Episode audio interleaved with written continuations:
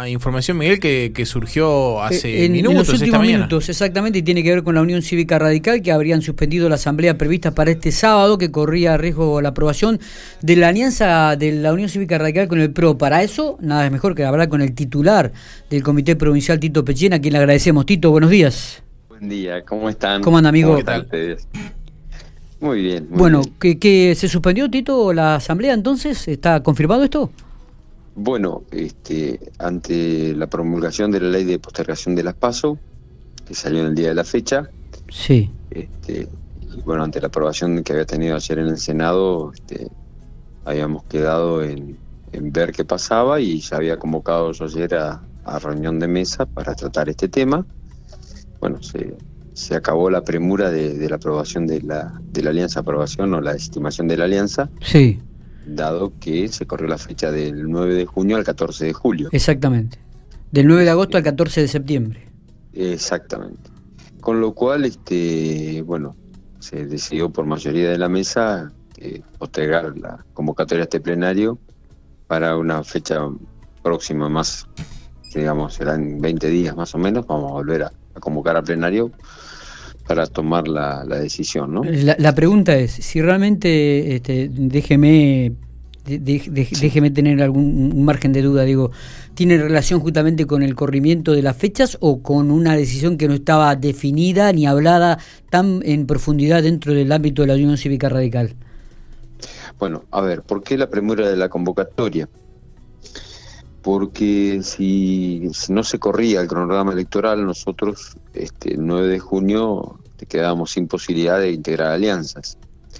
Entonces este, se decidió la otra semana, pues tenemos siete días por carta orgánica, llamar al plenario como se pudo para este, llevar adelante la, decisión del plenario, ¿no es cierto? de convocar o no, de integrar o no alianzas. Eh, bueno, se acabó la premura, podemos organizarlo con más tiempo, organizar un Zoom de 150 personas no es fácil, este, veníamos muy jugados, este, y bueno, así que fue una decisión me parece que atinada. Y le da más espacio para, para negociar también ustedes, ¿no? Eh, sí, yo me parece que nada va a cambiar, ¿eh? nada va a cambiar la decisión que tengan los, los, este, los distintos asistente a la convención, ya sea los convencionales o los presidentes de comité. Yo creo que la decisión, el, el, aplazamiento en el tiempo no, no va a cambiar demasiado esto. Perfecto. ¿Y cuál sería este, la definición entonces? ¿Que van a ir juntos, van a ser, van a, junto como alianza, junto con, por el cambio?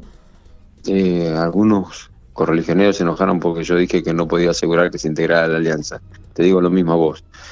Es una decisión que va, va a tomar el plenario en forma soberana, ¿no es cierto? Bien. Eh, yo no te puedo asegurar si va a salir para un lado o para el otro. Lo que sí te digo es que se necesita una mayoría especial, se necesitan las dos terceras partes de los votos para que integrar una alianza. ¿Y, cuál es el pensamiento de los radicales, eh, Tito, e, en este sentido?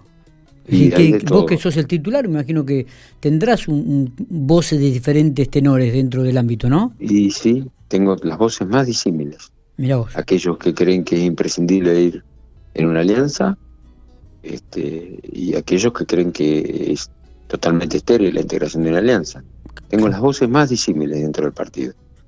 Y si vos me preguntás en cuantía, no la tengo asumida, por eso no te puedo asegurar cómo va a salir un plenario, ¿no es cierto? Está bien, está bien. Ayer hablábamos con la diputada, la joven diputada Agustina García, ¿no? Y, y, bueno, hablaba un poco que el, radicalismo dice que está siempre pensando en, la próxima elección, pero que nunca piensa a futuro.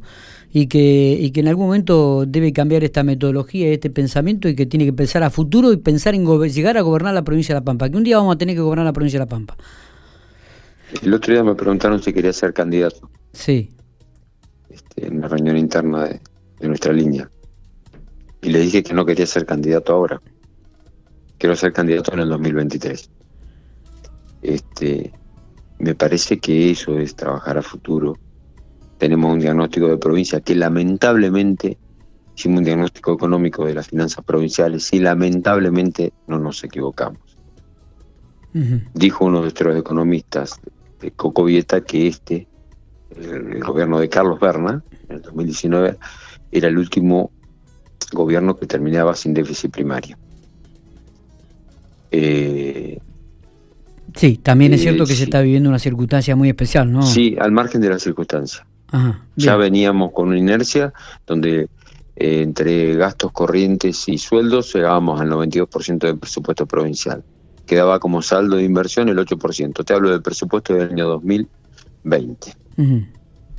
Eh, este año ya pidieron autorización para tomar deuda para cubrir gastos primarios en la provincia, que fue denegada por la Cámara de Diputados. Eh, lamentablemente no nos venimos equivocando. Entendemos que el justicialismo es un proceso agotado en sí mismo y que hace falta los cambios necesarios para darle a la provincia un nuevo impulso productivo para generar empleo privado. Está. Este, y bueno, esa es nuestra posición y sabemos que eso es una política de Estado para nosotros. Debería serlo, por lo menos. Bueno, Tito, eh, confirmado entonces, está suspendida la asamblea y no hay fecha todavía. No hay fecha todavía, exactamente. Perfecto. Eh, ¿Mm? queríamos, queríamos tener la palabra tuya para, para realmente tener la, la veracidad de la información. Gracias por estos minutos. No, por favor, gracias a vos.